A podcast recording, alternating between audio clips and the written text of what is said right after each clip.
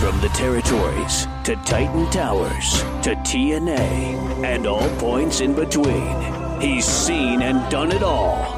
And now he's here to share the real story behind wrestling's biggest moments, controversies, and characters.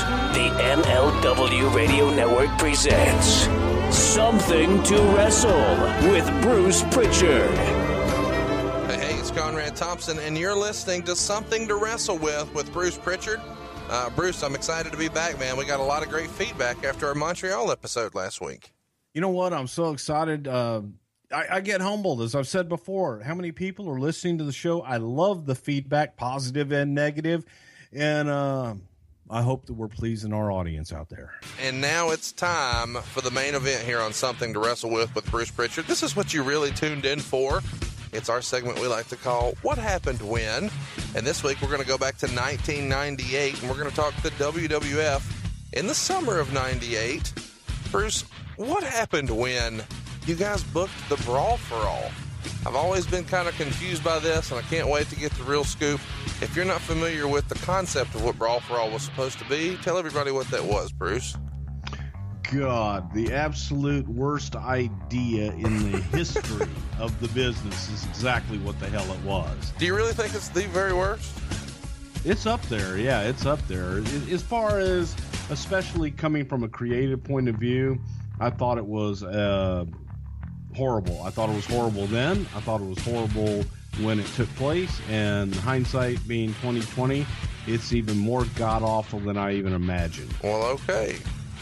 Well, um, I'm going to point fingers in this one. You know, I'm looking forward to this because I, this is something that you have kind of been fired up uh, in conversations with me about, uh, but you never really did get into great detail. So we're really going to talk about this maybe in more detail than anybody has ever done before. Is that fair to say that we're going to do that today on what happened when? Well, you're definitely going to get my point of view and my opinion on it. Uh, it was it was a debacle, man. It was it was, uh, in my opinion, a very ill-conceived concept, a very ill-conceived idea, and the end result was disastrous in many many ways for the company. Well, let's um, you know, one of the things that I know you love and hate about the show, uh, you hate the rumors and innuendo, but man, you love shooting them down.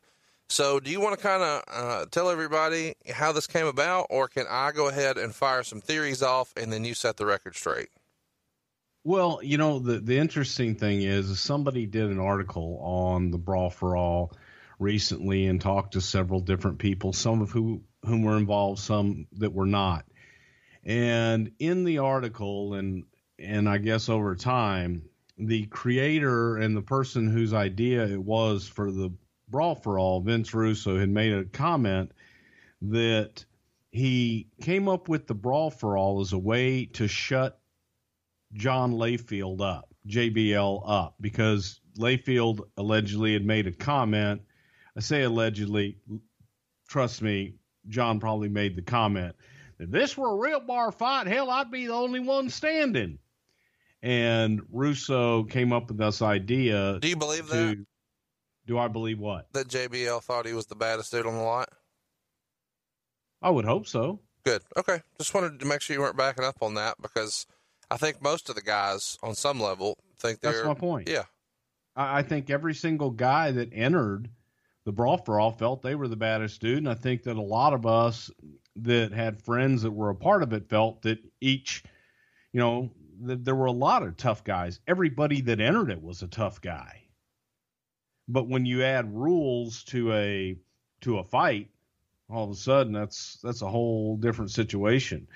And the guys weren't boxers; they weren't necessarily amateur wrestlers. Some had boxing backgrounds, some had amateur wrestling backgrounds, some had no backgrounds at all other than being professional wrestlers and you know being reputed tough guys. So, uh, to set the record straight here, um, Layfield and Cornette both say this was a Russo idea officially. Russo says it was a Russo idea. What does Bruce Prichard say? It was a Russo idea. Okay, is that why you hate it so much automatically? Well, it's not that I hate it because it was Russo's idea. Russo had some good ideas too But this this has to top the list of one of the all time worst ideas in the sports entertainment enterprise ever. But you don't believe that it's the that level of a bad idea because it was Russo's idea.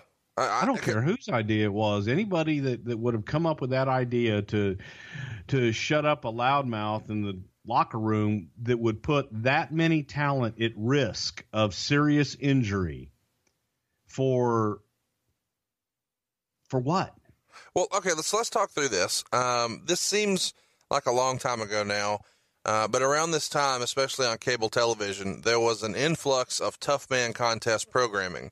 Uh, FX at the time was running these and doing pretty well with them in the cable ratings. Uh, and so through a lot of the through a lot of that television, uh, they started popping up all over the country. I remember this being a pretty common thing uh, that seemingly has gone away a little bit now with the popularity of the UFC.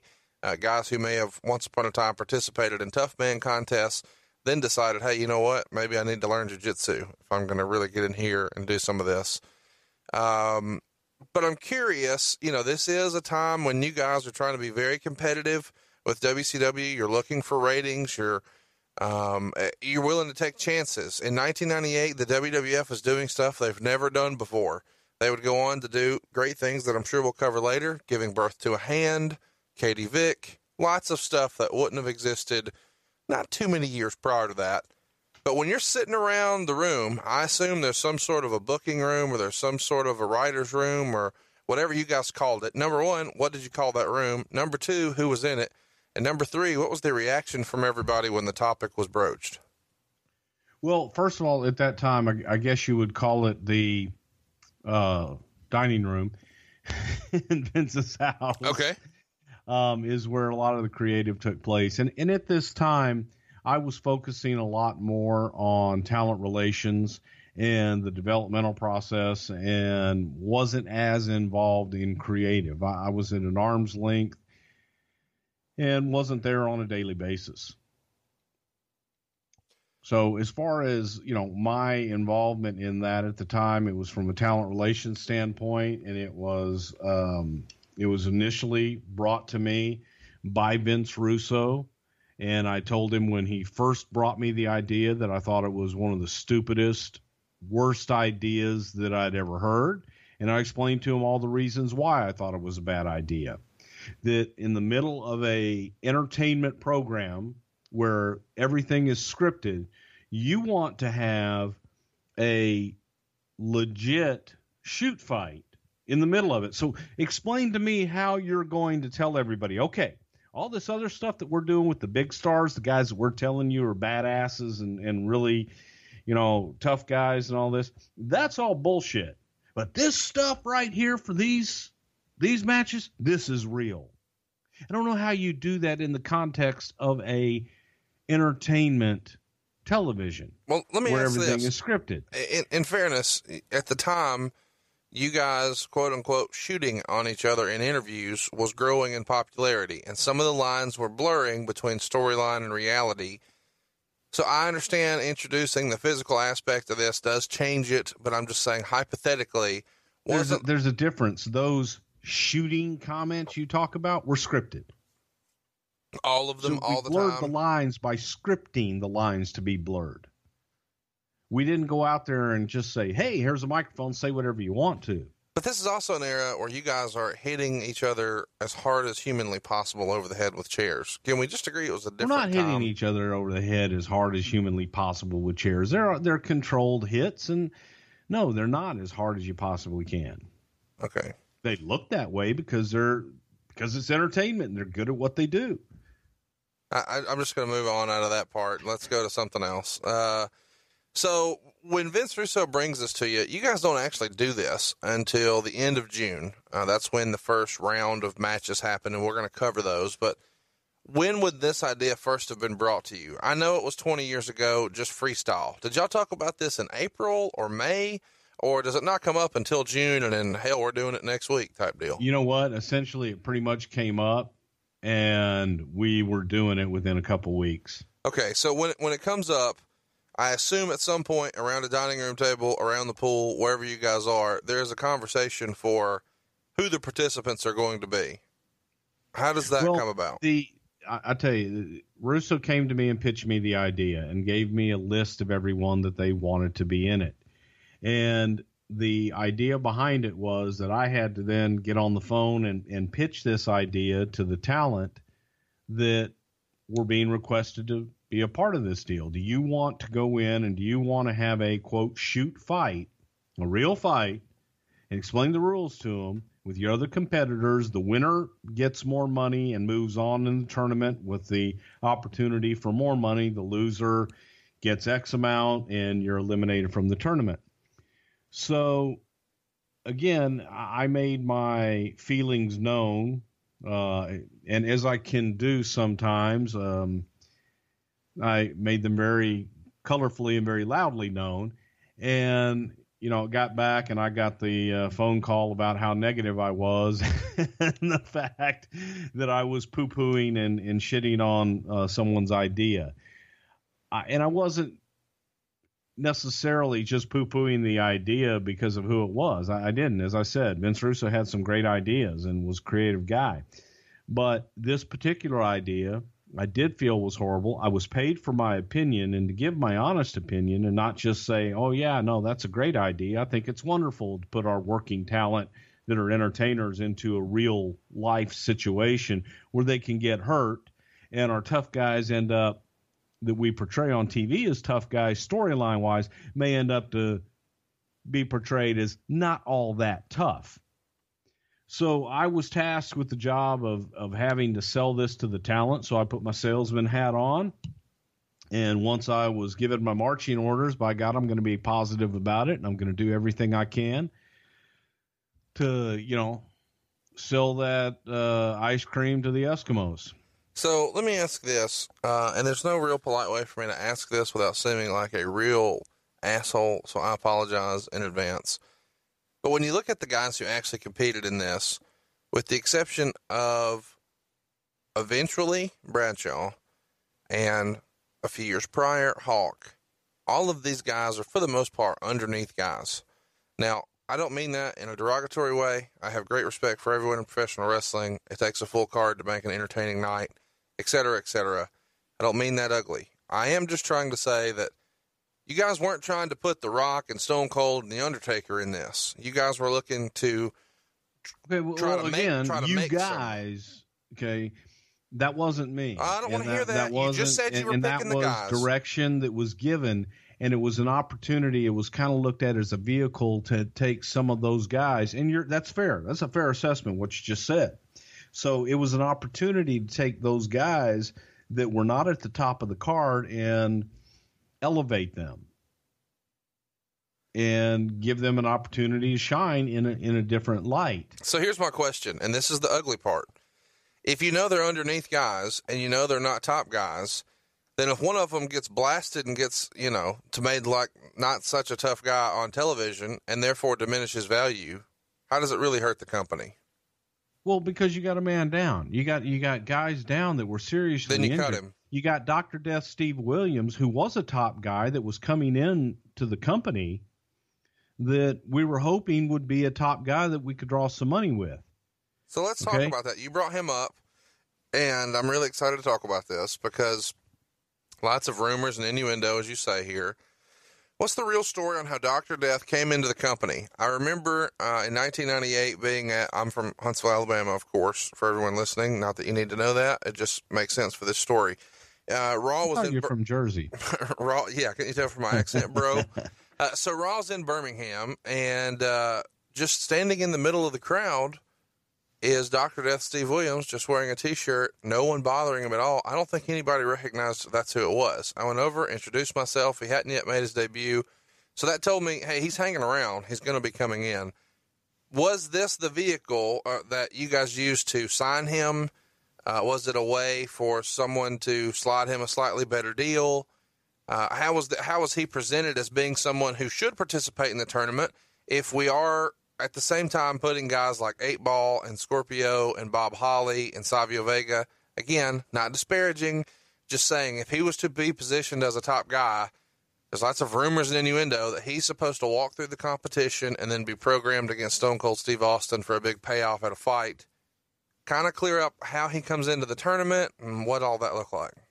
First of all, Doc was already under contract. So- Okay, so, we had already signed Dr. Death to a contract, and no, this was not a part of the deal to bring Doc in and or to be a part of.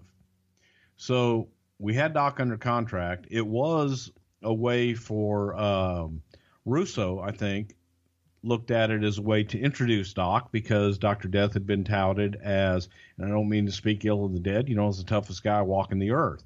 And Steve Dr. Death Williams in his day was one of the toughest men walking the face of the earth. And that's when Doc was young and in shape, and Doc Doc was a badass, And, legit. and, and you were with him in Texas. Tell everybody about that because you guys were together for a little while in UWF. just a uh, you know i mean i consider steve williams he's a good friend of mine and a wonderful wonderful human being. But you talk about a legit badass athlete played football wrestled in college at the university of oklahoma and there wasn't much athletically that he couldn't do. But doc had been out of that competitive game for quite some time now that he's coming into the wwf at the time. And you know, Doc coming into this was pretty much an odds on favorite to win the damn thing.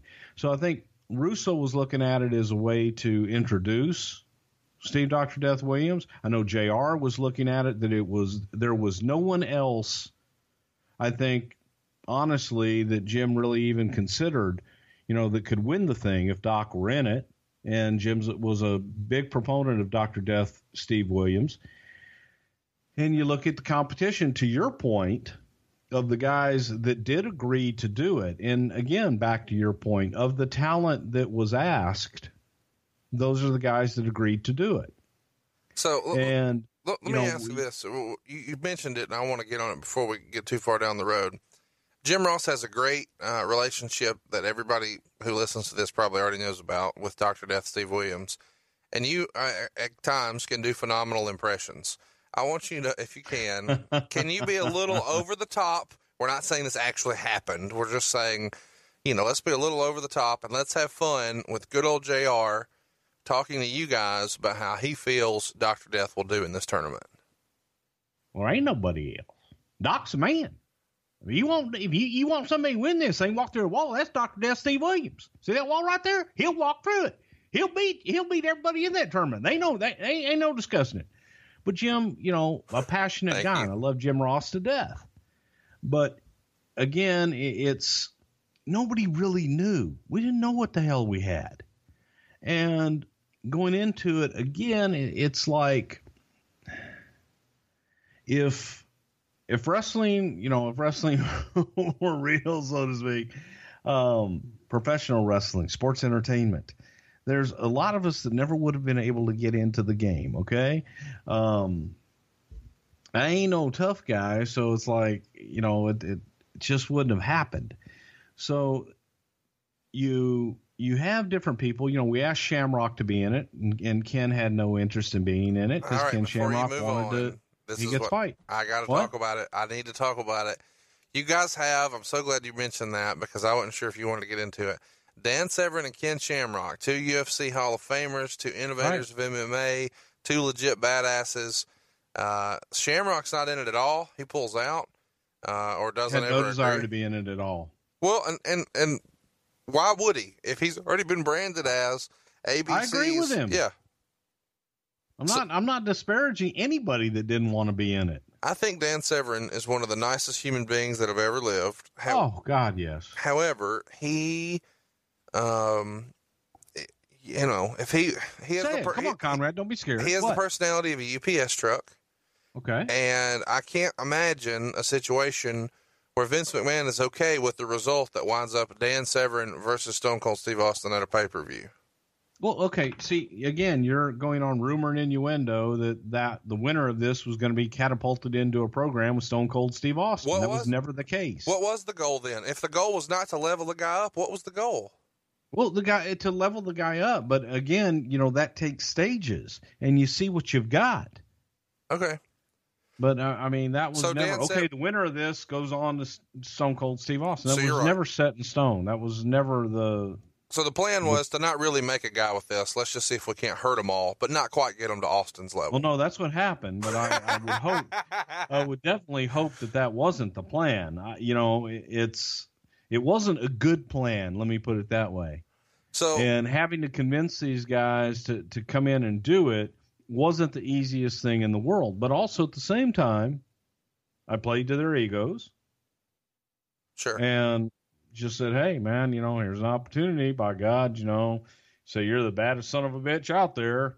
And guys like, okay, well, yeah, I'll do that. And you got boxing gloves on, takedowns are legal.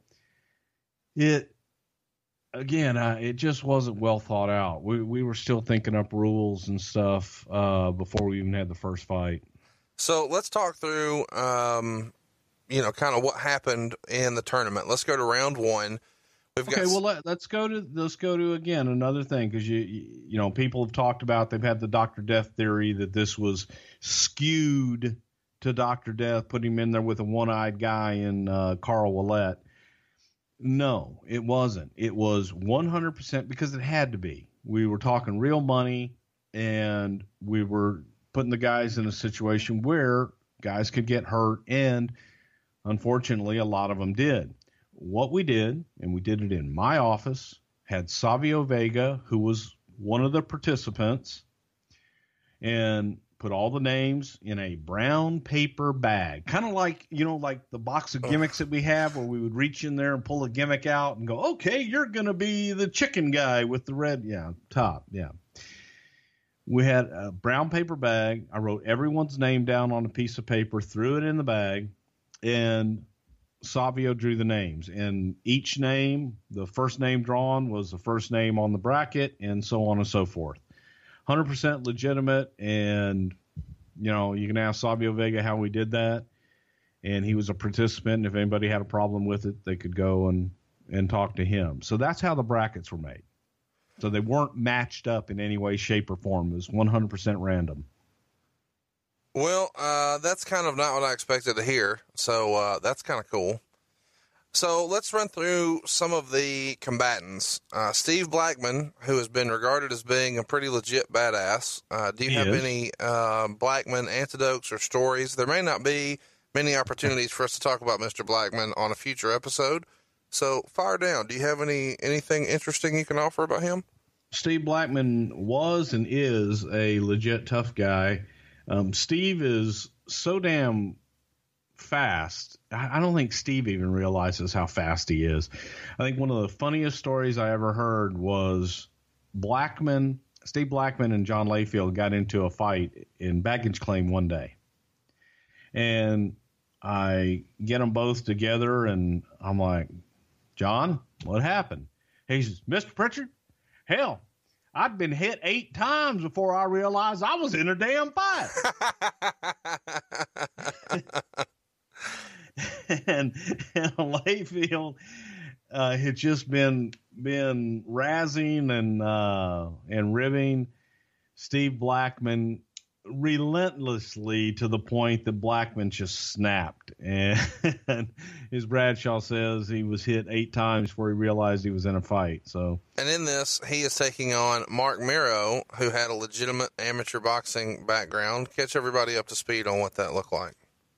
Afford Anything talks about how to avoid common pitfalls, how to refine your mental models, and how to think about how to think. Paula, while certainly you can mess up on a million dollars a year, it is far less likely than it is on $30,000 a year. Right. I would meet wonderful people that were struggling with a budget that was super tight. It was 100% you need to make more money. Make smarter choices and build a better life. Afford anything, wherever you listen.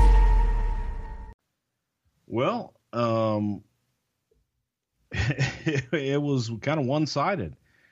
Blackman just beat the hell out of him. And and by that, Blackman just kept taking Mark down, and there wasn't really anything that Mark could do with him. But Blackman Blackman's hands were fast, and uh, Mero, you know, Mero was a former boxer, but he was no match for for Steve Blackman in the takedown department. And He won. And Uh, it's, it's worth mentioning. Mero won uh, a lot of titles in boxing in New York. So he came in. He was a Golden Gloves champ. He came in with a pedigree. Um, yes. Bradshaw on the same night takes on Mark Canterbury, uh, who many people remember as Henry O. Godwinn, uh, a man and a half. I just saw him recently in Charlotte for the NWA Legends Fan Fest, uh, and that dude is still a monster. Uh, yeah, catch, he is. Catch everybody up on. I don't know when we'll talk about him again, Mister Henry O. Godwinn. Well, one of the, as you said, one of the nicest guys you'll ever meet. A big, just he's a big old country boy. He's like a, he's almost like you ever seen one of those giant brick mailboxes? Yes. Well, that's what Mark Canterbury was like. You couldn't move him unless you hit him with a truck or something like that. Sure. And he just was a mountain of a man. And um, did he have, as far as you know, any sort of? I know he played football, but did he have any sort of fighting uh, background at all? legitimate? Not that, no, okay. not that I can remember. He just was a big, tough, rugged guy. You can tell when you meet him. Uh, the dude played ball. Oh yeah, and he's got hands the size of like they're just. He's huge. Yeah, he's big gorilla paws. He's larger than Brock Lesnar, which some people listening will argue. Uh, I've seen them both recently. He's a large man. Yes. Um, this is a fun name that we may never see on the show again. Brakkus uh, is oh, here. God. Uh, Brakkus. Let, us take a little detour for a minute and catch everybody up about what the plan for this guy was. Uh, I remember he actually showed up briefly, even in ECW. If memory serves, he was a bodybuilder, uh, but then made his way around WWF and USWA down in Memphis and ECW. But what do you remember about Brakkus? Brakkus, his name was Achim Albrecht, and he was a German bodybuilder who I believe Shane McMahon had met at some point, and it impressed Shane the fact that when he walked through a door, he had to talk, turn sideways because he was his shoulders were so broad. He looked like he was chiseled from stone.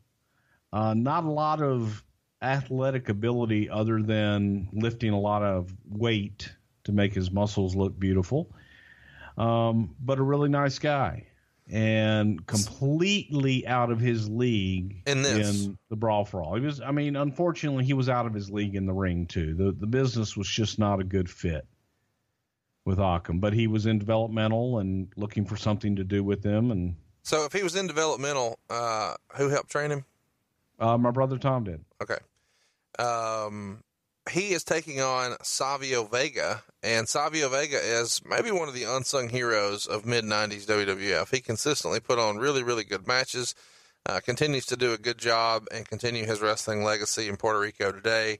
Catch everybody up. Uh, again, I don't know when we're going to tell many of these stories, but I know of one really good Savio Vega story that I, w- I would like to ask about, but maybe this isn't the time. Do you want to share anything about Savio now?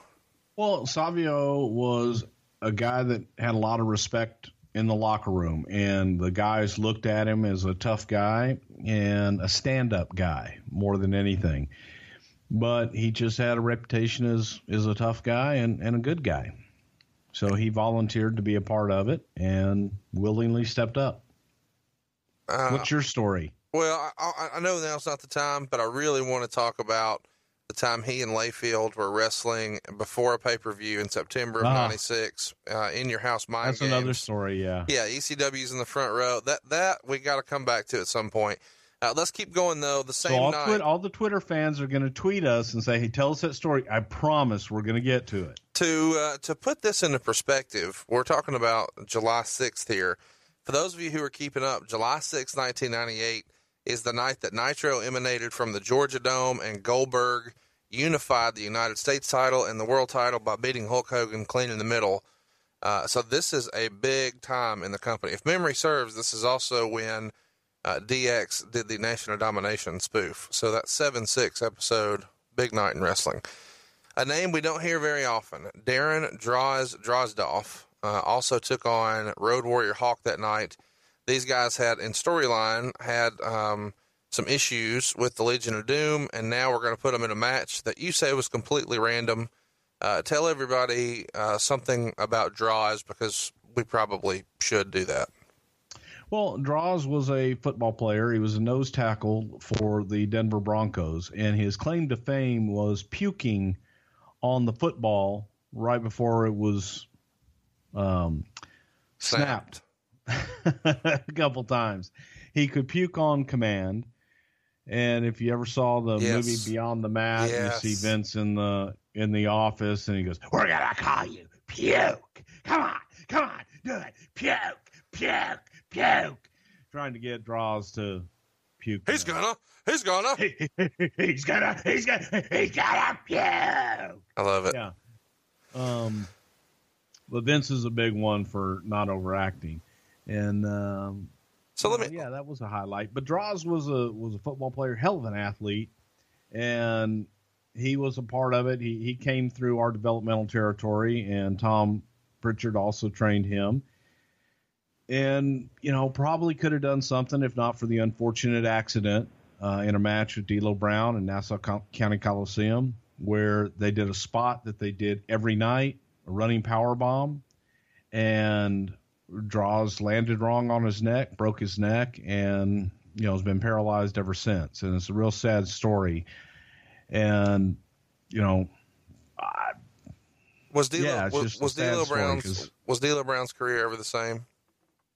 I don't know that D'Lo was ever the same. Yeah. uh, I know that it that's a, a heavy thing to carry on you. Sure. and I know that D'Lo um, had a real hard time with it for a long time, Uh, do you, and obviously Droz has, has lived with it through his life, and you know is is still doing his thing, man. very inspirational story. Shout out to Droz because I'm sure he listens to our show. Dr- uh, Draw is, uh, is a very inspirational story. He, he's always loved hunting, from what I understand, and he now Yeah. has like an all terrain wheelchair, so he can still Yeah. hunt now, which really is just amazing. Um, so yeah, shout out to Droz. Um, you know, we don't want to dwell on the negative too much. Let's remember the good times. And, and this night, uh, he went to a draw with Road Warrior Hawk, who would ultimately have to pull out. And so, really, Droz is the guy who advances. Uh, Road Warrior Hawk at this point, this seems kind of out of character for him to do this. I know he's a badass, but it seems like, you know, based on just reputation, he would have the most to lose out of everybody, I think, who was on the list. Uh, but at this point, was it kind of necessary to keep his job, or is that unfair to say? Who's that? Hawk? Hawk, it just felt like at the time there was a lot of other stuff going on that um, maybe he felt a little pressure. I, I you know, I don't know. I I- wasn't there. and you know what? I was extremely careful to let all these guys know that there was absolutely no pressure to be a part of this, and so there was no pressure from our end. Now, you know, Mike might have put pressure on himself. sure. I, I would hope he didn't, because you know I had guys say yes that did back out. I had guys that say no that said no that later on came back into the deal. So Well, you can't do that. T- tell us who said yes and then backed out. Well, you know, Just do it. Come on. That's what this well, no, it, it, it, you know, Shamrock had initially agreed, but then Okay. came back and and said, you know, why the hell am I doing this? And and I agreed with Ken. sure. I, I agree with every reason that Ken didn't want to be in it. He had nothing to gain. He had zero to gain Yeah. and everything to lose. Yes. and you Anybody know, else? and if he won the damn thing, then really, what did he prove there too? And that was that was my thing. It was It- like he's he's the world's most dangerous man. That's his gimmick. That's who he is. Let's keep that. And I just again, I, I get back into the why I hated the concept.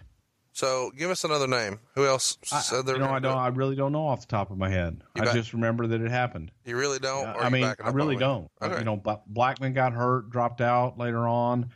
Um, Yeah, so let's uh, let's keep going through round one. We've got Bart Gunn, uh, who I know we're going to talk about quite a lot. Um, he wins a decision against Bob Holly.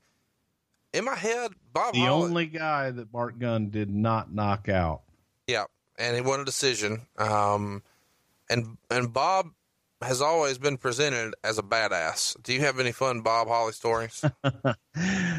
Bob Holly, the first time I met Bob Holly was in uh, the Snowball Derby uh, outside of Pensacola, Florida.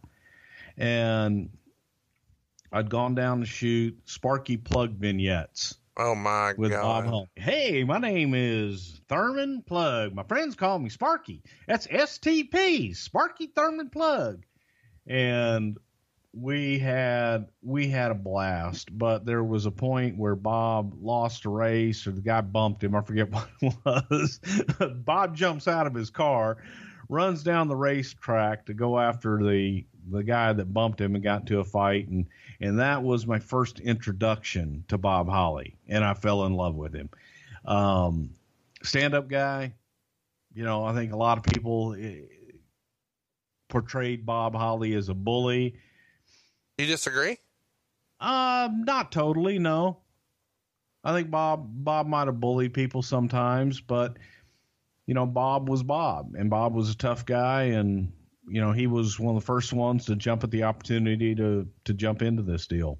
And I'll, I'll go back even, you know, then we'll, we'll get into Bart Gunn because the very first night that we had the Brawl for All fights, Terry Funk came up to me, and of course Terry was, you know, preaching to the choir, Prichard, I, I don't understand why you want to do this. These guys are going to get hurt.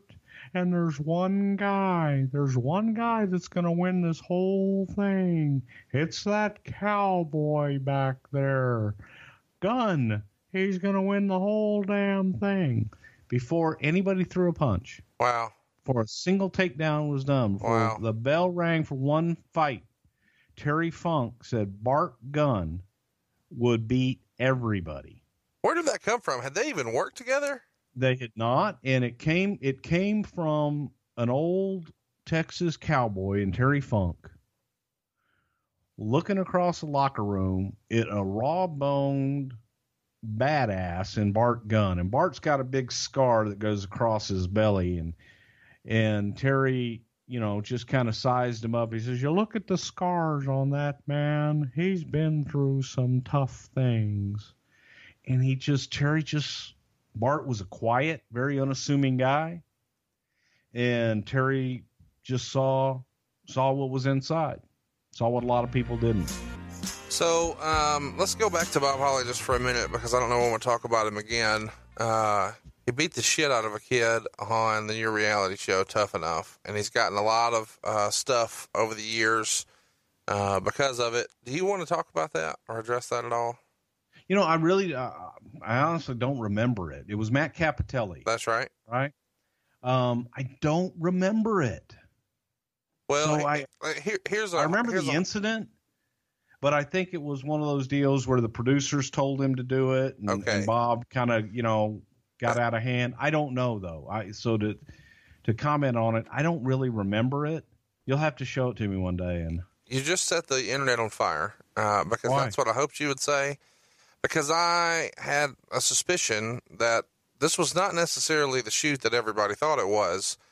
Um, they Matt, wouldn't have aired it if it was. Matt and Bob knew what was going on, and maybe it just went a little far. I believe that. Okay, That's what if if I was to make an educated guess, that's what I would say happened. So there you go. Everybody who thinks that Bob Holly is a bully. Um, I don't think no Bob wouldn't do that. Now Bob may perpetrate that, makes you think he was going to do that. Sure. Well, it's good. It make, it's good for business, so to speak. Yeah, but but Bob's not an asshole. He's really not. Quebecer Pierre uh, taking on Doctor Death, Steve Williams. Um, you want to say anything here? Steve Williams wins by TKO. I'm going to let you take it. Well, you know, it, it was Doctor Death uh, fighting a one-eyed man. Um, Pierre uh, Carl Ouellet, he's only has one eye. The other eye is glass eye. He only has one eye. Now, you talk about a, an inspiration. This guy learned how to uh, throw and catch a baseball um, as a kid. Right. He's got great hand-eye coordination. So, and he would always throw that back at us. You know, he again the things that he has done, only having one eye, are truly amazing. Right. And so he was he had no problem at all stepping into this and, and doing it. But Doctor Death, with his pedigree, you know, it, it was what it was. wasn't pretty. Okay. Um, the Godfather and Dan Severn. Uh, the Godfather is universally respected in the locker room. Somebody who uh, carries a lot of weight. I think everybody listening knows that Dan Severn was a legit UFC badass. Tell everybody a little bit about Godfather because some people just know him as Papa Shango or uh, whatever. Tell everybody a little bit about the real Papa, the real Charles Wright. Bear, Charles Wright, um, one of my favorite people in the whole wide world, and a legit tough guy, bouncer, um, tough guy. I don't know. He may have. So I, I don't know if Bear had any amateur training, but you're in there with a guy, Dan Severn, who has been in hundreds of these at that point. And Dan was a master of takedowns. Dan was a hell of a wrestler in his day. And just, you know, that one wasn't pretty either. He uh, he played football. He was a famous uh, famous for being a bouncer in uh, Las Vegas. You can still see him there now. He's still out there. He's a GM at Cheetahs. Uh, so go see him. Disco Inferno also works at a strip club in Las Vegas. So if you're a wrestling fan and you enjoy the ballet or the shoe show, uh, you got lots going on in Las Vegas. Uh, the other one is Eight Ball and Scorpio. Um, the Harris brothers may or may not own part of TNA now. uh, tell everybody a little bit about Eight Ball. Uh, I think most everybody knows about Scorpio, but we should we should touch on him too. Well, uh, who the hell was Eight Ball? Was that Ronnie or Donnie? Uh, I believe they're interchangeable, and again, um, well, they're identical twins. Who could tell them they apart? are? They are, and both great. You know, the the bad thing about this tournament is everybody in it. You couldn't ask for a nicer bunch of guys. Right. When you when you group the guys as far as okay, there wasn't one asshole in the bunch. Right. So that that also kind of sucks because you you have nobody to root for really. Like I hope that guy gets his dick knocked stiff.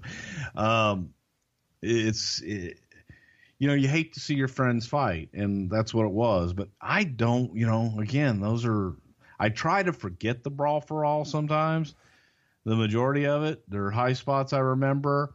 Um, well, let's refresh everybody's memory then. Let's go ahead and get into uh, the next round, round two. Marc Mero is now taking on Bradshaw, and Bradshaw had beat Henry O'Godwin. Marc Mero actually loses to Steve Blackman, but Mero advances because Blackman couldn't continue. Uh, right. Bradshaw wins that one, goes to the semifinals, uh, and he'll be facing the winner of Savio Vega and Darren Drozdov. Drozdov will go on to beat Vega by points. Uh, so that sets up the semis for the top of the bracket, which will be Bradshaw and Droz. Uh, towards the bottom of the tier here, we see Bart Gunn, who won a decision over Bob Holly. Uh, he's moving forward against uh, Dr. Death Steve Williams. We're going to circle back to that one. Uh, and then Godfather uh, actually lost to Dan Severn. Severn withdrew from the competition, so Godfather advanced. So the integrity of this thing has already gone to hell. Uh, and Scorpio, who did win, is now taking on Godfather. So uh, and I forgot to mention a minute ago, there was a draw with Hawk and Drozdov. Uh, Hawk is not able to continue, I believe, because of injury. How do you remember that? I think it was an injury, yeah. So Draw, Droz, of course, got injured after it too, but sure. So uh, Mero and Bradshaw, uh, that one winds up in Bradshaw's uh, hat. Did you see that one coming, uh, or did you think that Mero would get beat twice here now, even though he was Golden Gloves? Well, that was a hotly disputed finish. I think if, especially if you would have asked uh, Marc Mero at the time, it was. We had judges. We had uh, Danny Hodge, who's respected old timer, great, probably one of the toughest all round wrestlers ever to lace up a pair of boots. What's the he? first wrestler ever to be on Sports Illustrated. And Danny Hodge was a wrestler and a boxer back in the day. Famous for crushing per- from Perry, Oklahoma. And wrenches and yeah. incredible hand strength, double tendons. Uh, Victor Quinones was another judge, and Victor was a promoter out of Puerto Rico and also promoted in Japan. And we had them judging. Okay, and they judge however many points for how however many punches were landed, and then you got so many points for takedowns. Wasn't Gorilla Monsoon a judge too? He may have been, yes. Okay. Yeah. So yeah, so I guess we should. You know, I don't know that we necessarily talked about that, but each match is three one minute rounds. So even though the UFC it's five minute rounds, that's not really what these guys were conditioned for. So it was three one minute rounds. So if they went all three rounds without a knockout, uh, it would be a three minute fight. Uh, and they're scoring based on uh, punches per round, a clean takedown, a knockdown, uh, or obviously a knockout would end it. Right. Uh, but those points were supposed to be most punches gets five points, a takedown gets five points, a knockdown gets 10. And of course, if you knock him out, you win. Um, so now, you know, Mero has lost two in a row. Bradshaw's in the semifinals. He's taking on Droz, who beat um, uh, Savio Vega. Godfather gets the win over Scorpio. So even though Godfather lost to Severn, it's the ultimate comeback story for the Godfather, and he's going to advance and he takes on the winner of Bart Gunn and Steve Williams. And I want to talk about this because Bob Holly has come out, and I want you to poke holes in this, and said that uh, Doctor Death had already been paid the hundred thousand dollar prize money before he fought Bart Gunn. Absolutely not true. Um, no truth to that whatsoever. Okay, that's not that's not to say that the boys didn't say that. That's probably not to say. I, I wouldn't be surprised if Dr. Death said that, but that is absolutely 100% false and not true.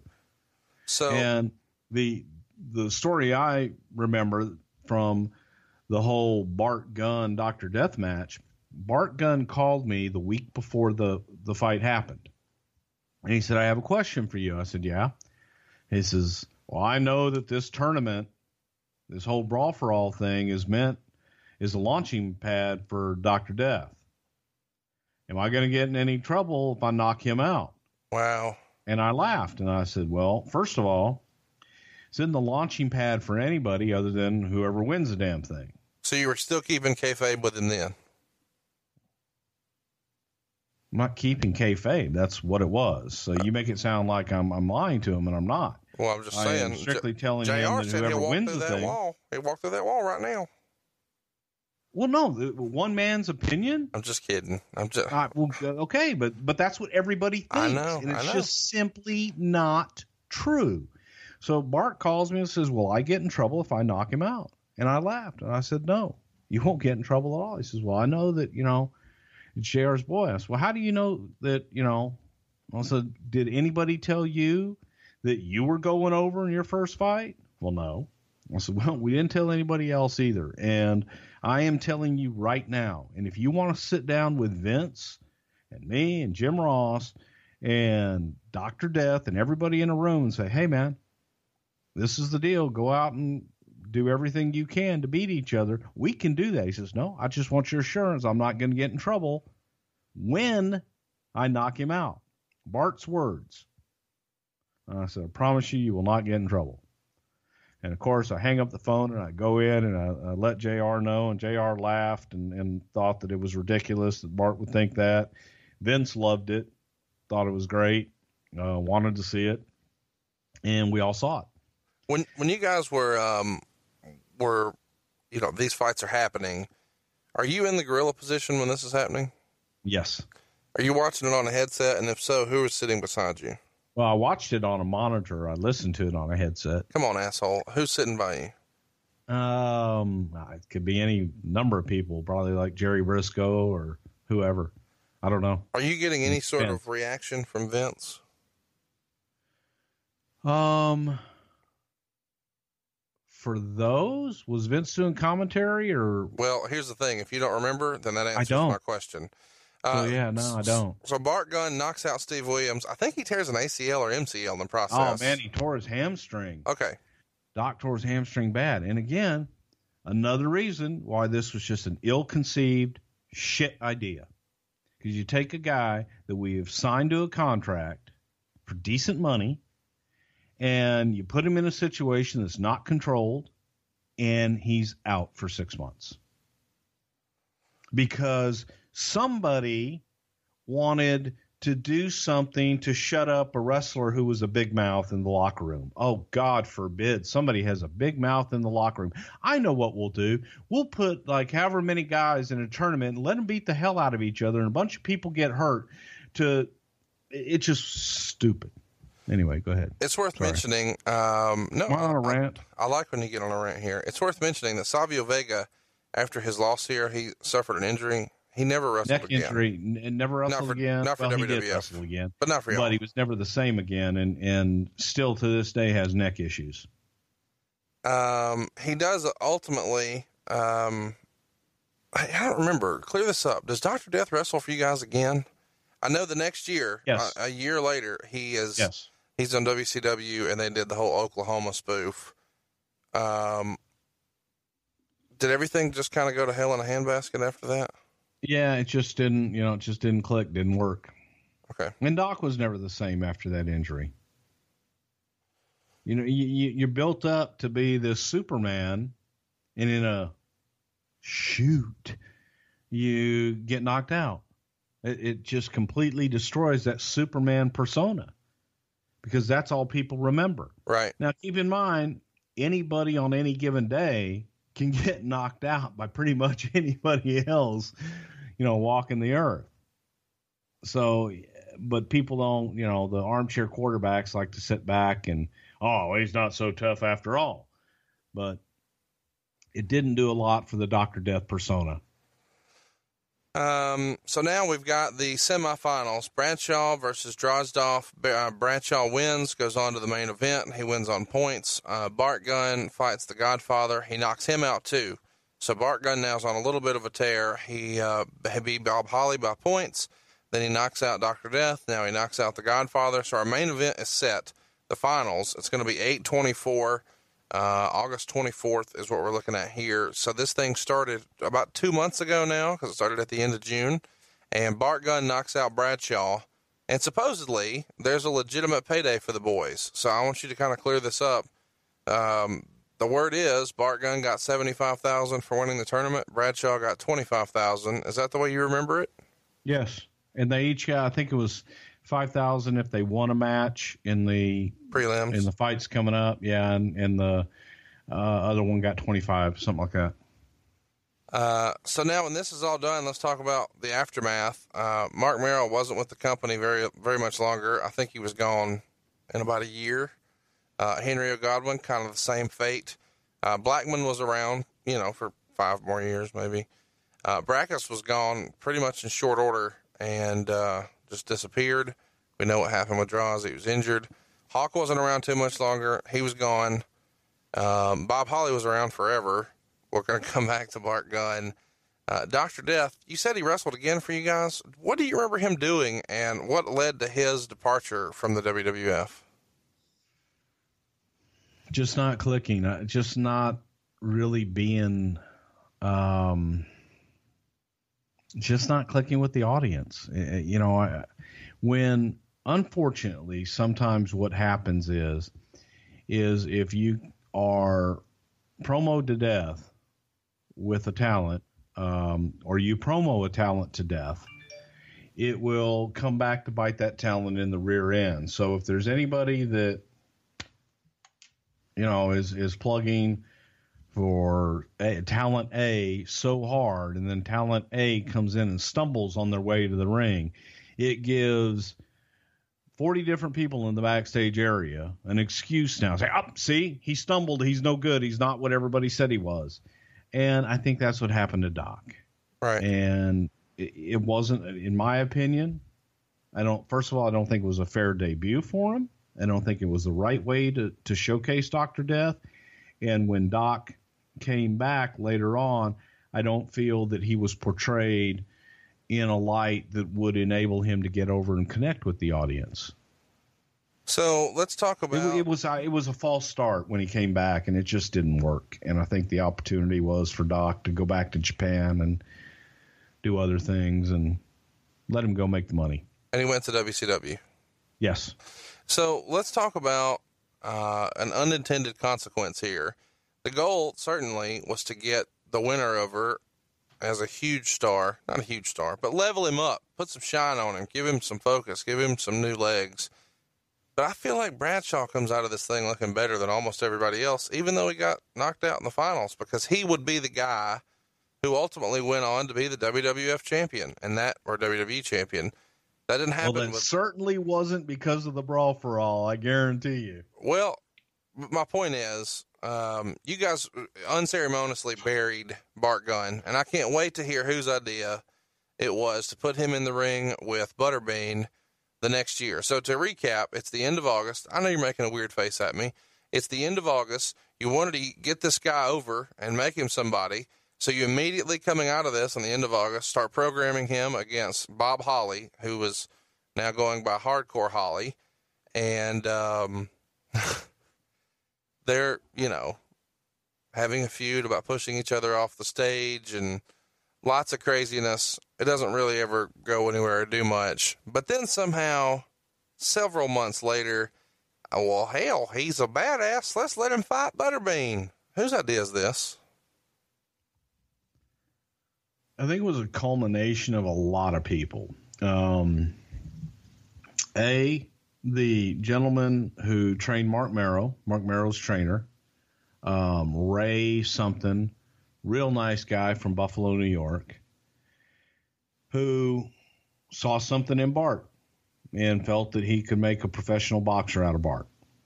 Uh, Ray Ray Rinaldi is the name you're Ray Rinaldi, yes, yeah, um, just a sweetheart of a guy, and the idea came up. Well, is there somebody out there that you know Bart could could box um, in a feature? Who's a name? You know, obviously you're not going to put him against Mike Tyson or anybody like that because you know that wouldn't last five seconds instead of however many seconds the the other one lasted. 35. But yeah, I was going to say 37. But it was simply a case of, well, the shoot aspect worked for Bart. Well, let's keep that same thing going. And it didn't. You know, it, to me, it was a failed experiment. You know, you win some, you lose some. Um, I've had plenty of them. But it just was a bad idea, and the bad idea just kept getting worse. And we looked for a name, and we had done work with Butterbean and Butterbean's manager Art Donovan before. So uh, Ray knew Art, we knew Art, and the phone calls were made asking uh, Butterbean if he would be interested in doing the Brawl for All deal. Can you freestyle what uh, his payday may have been for that? Whose? Butterbeans. I haven't. God, I don't remember, man. So you said whose, so that means you know Bart Guns. What did Bart Gunn get to fight Butterbean? Oh, I don't know that. I, I, dude, it was WrestleMania. I don't Well, know. it's I just don't funny. remember everybody's payoff. Well, I say who's payday, uh, what was his payday, and you say who, and then you know Well, you neither said guy. who? Pronouns, pal. Goddamn, pal. Pronouns. Well, you knew neither one, so what did it matter which one I'm talking about? Well, okay, no, neither. Don't. no. Okay. Hey, folks, can you tell that we really and truly don't rehearse this stuff? Well, it's and better. We free form just talking about this on the air. So it's good. I like it. I never know what Conrad's going to throw at me, and he never knows how the hell I'm going to answer. But it works somehow. That's Yeah. why you get on Twitter and say, You forgot about on April 9th at 1247 p.m. So also said this. blah, blah, blah, blah. Okay, sorry. Well, Is that all yeah, we uh, we freestyled it, and we had a good time talking about the brawl for all. Uh, one question that Talk I about- guess, you want to talk about the Butterbean fight? I, yeah, I would love to. I, I feel like I feel like the Butterbean fight is really part of brawl for all. I know it's not, but it's it's certainly it the cherry on top. Uh, yeah, it is. It was just another ill-conceived idea, but Bart trained hard for it, and he, he went up and trained with Ray Rinaldi and and busted his ass, really preparing for the fight. But Butterbean's a super heavyweight who gets doesn't get paid by the hour, gets paid to go out and knock guys out, and that's what Butterbean does. And I know that a lot of people would consider Butterbean a sideshow, but He didn't look like one that day. uh, yeah, I've never seen him look like one in the ring. I mean, he's a tough son of a gun. And Bean even came to us and said, "Hey, you know, what do you want me to do?" Said, Whoa, whoa, whoa! So you're saying Bean was willing to work a little bit? Bean was willing to work. Wouldn't will I don't think I, I don't think Bean would have been willing to lose, but Bean was willing to work. And okay, this the begs the, was- question. this What's wh- that? Why don't y'all just pay him? Pay who? Butterbean. Me to lose? To yeah. Because the idiotic idea of well, let's make it real, it'll mean something. No, it doesn't in a make believe world. You're right. You're right. Why not pay Bean to lose? I don't know that Bean would have agreed to lose. But But you could have gotten somebody to agree to lose. sure, exactly, to build Bart. Yeah, I, I just don't get that. I mean, I know. Well, there, it's, there- let's there was your, so much there was so much well you know wow i didn't see that in bart gunn and well maybe he's the real deal maybe he, he can have a career in boxing maybe he could do this well butterbean and um, people thinking that bean wasn't a, a legit boxer because all he did was tough man stuff it's different it's different when you box all the time and all you do is train to knock somebody's head off it's different than when you do other things and you learn how to throw a few punches.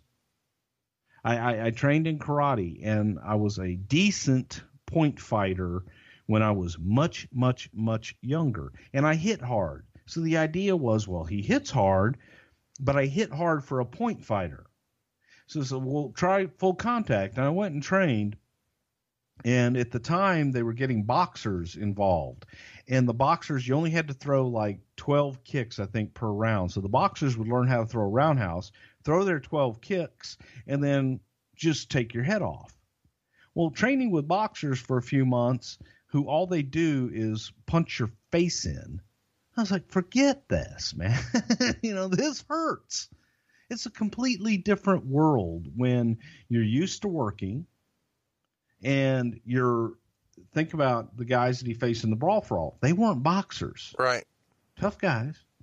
But if anybody was a boxer, Mero was. But Right. again, Mero hadn't boxed in years. Right.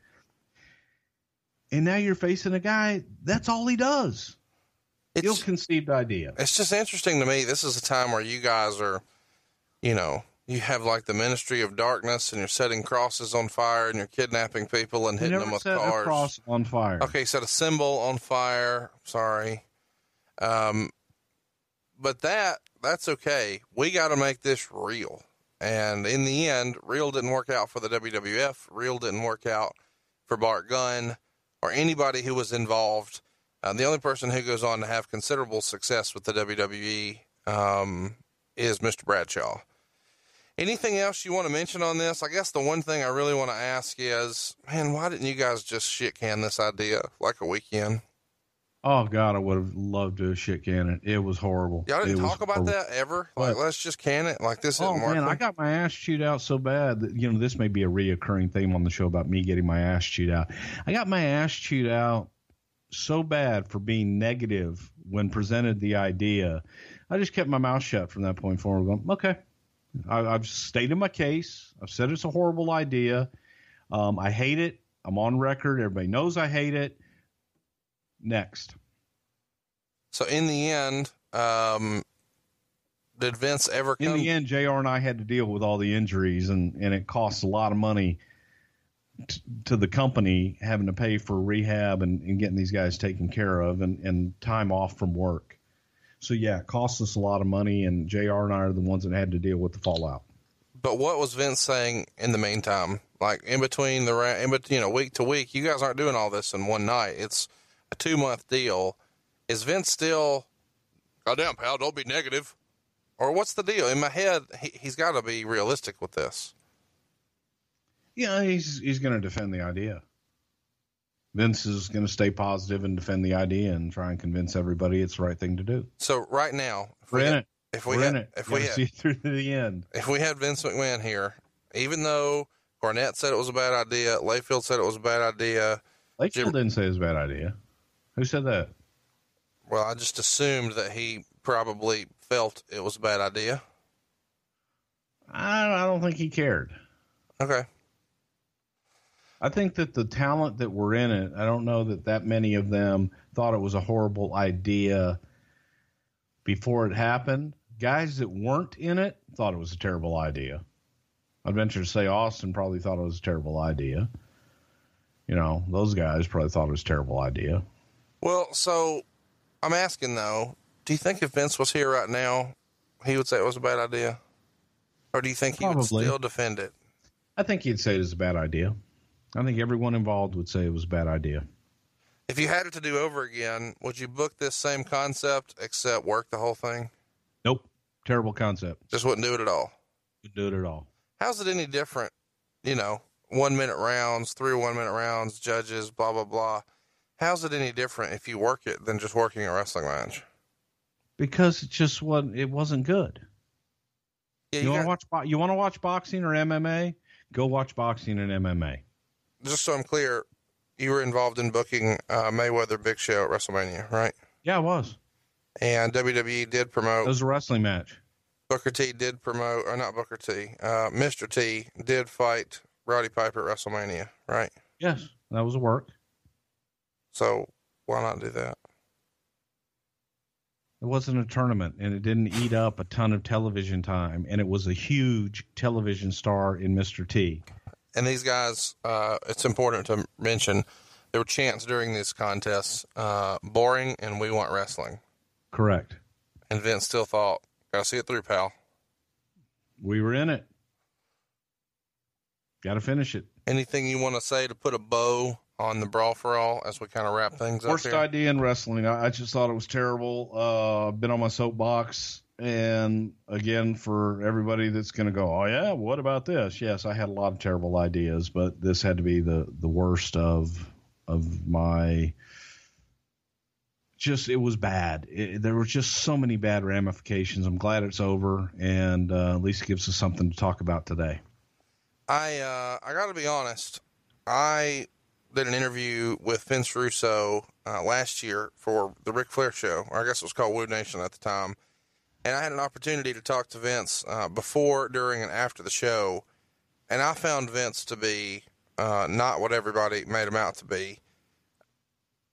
You were a lot easier on Vince Russo today than I expected. It seems like old time wrestling guys, people who've been around the business a long time, really brutalize him. But in this instance, you're just saying it was a bad idea. You're not so much heaping it all on Vin, uh, all on Vince Russo. You can't. Vince McMahon approved it. Vince McMahon approved it. Look, here, here's the deal. For those who want to bitch about Russo killing the business and all the things, Vince approved it. Now, it, it's funny.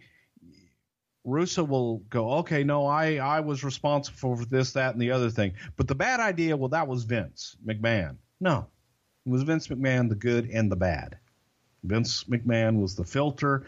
Vince McMahon is the the end all be all. The buck stops there. He's either going to approve it or not approve it. So it all it all comes down to the blame goes to Vince McMahon. It may have been Russo's idea, but Vince approved it and went with it.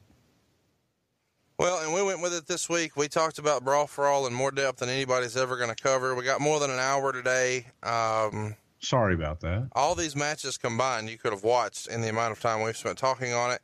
Uh, I would encourage you to do so, but it was all really bad, so I can't recommend it. all right, Bruce. So uh, that kind of concludes our Brawl for All talk today. And if you have a hot topic for us, you need to be sure to follow us on Twitter. That's at Prichard Show. We'll see you next week right here on Something to Wrestle With with Bruce Prichard. John brings his skewed sense of humor. Jeff brings tips to cut strokes off your next round. Together, it's those weekend golf guys. They'll pay a lot of money to PXG and Titleist and Callaway and on and on and on, right? How many yards do you think you're going to pick up with that extra driver? I think I can get an extra 5 to 10. What if I give you 15 to 20? you pay me more. Jeff Smith teaches on the sliding scale. Those Weekend Golf Guys, the podcast, part of the Believe Network. Just search B L E A V on YouTube or wherever you listen.